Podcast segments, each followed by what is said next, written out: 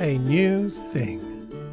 I'm Malcolm, and welcome to your daily devotional podcast anchored in Isaiah 43 and verse 19, where God says, See, I am doing a new thing. Now it springs up. Do you not perceive it? I am making a way in the wilderness and streams in the wasteland.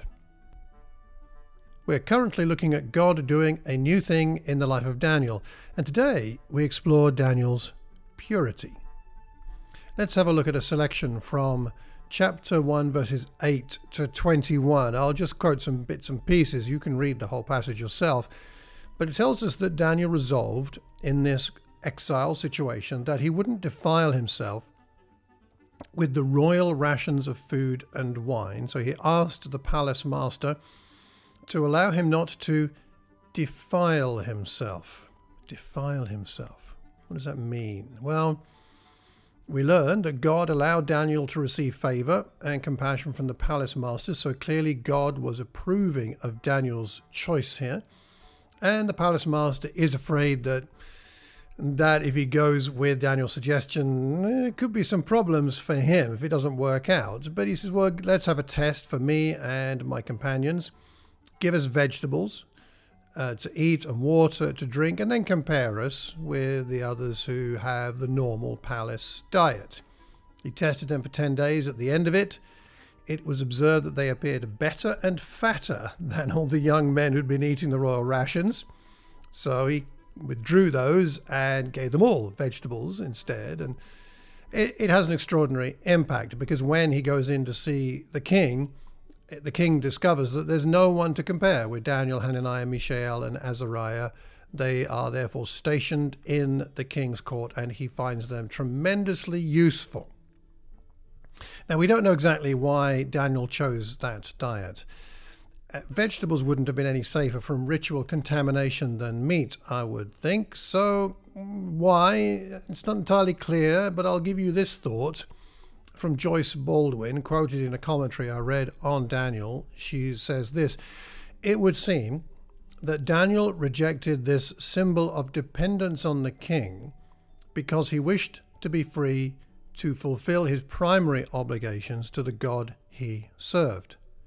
The defilement he feared was not so much a ritual as a moral defilement, arising from the subtle flattery of gifts and favors which entailed hidden implications of loyal support, however dubious the king's future policies might prove to be.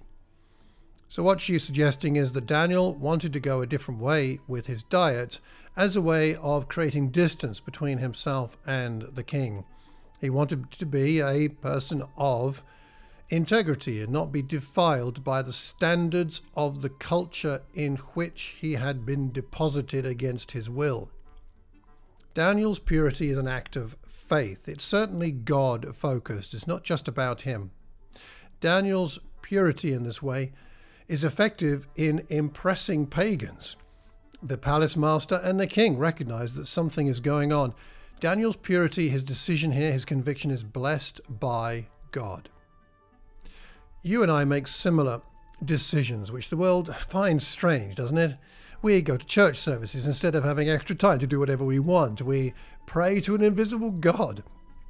We hold to a moral and ethical code which seems outdated to most of society. It's like Peter said in 1 Peter 4 3 and 4 we spend enough time doing what the Gentiles do, and now they are surprised that you no longer join them in the same excesses of dissipation and they blaspheme.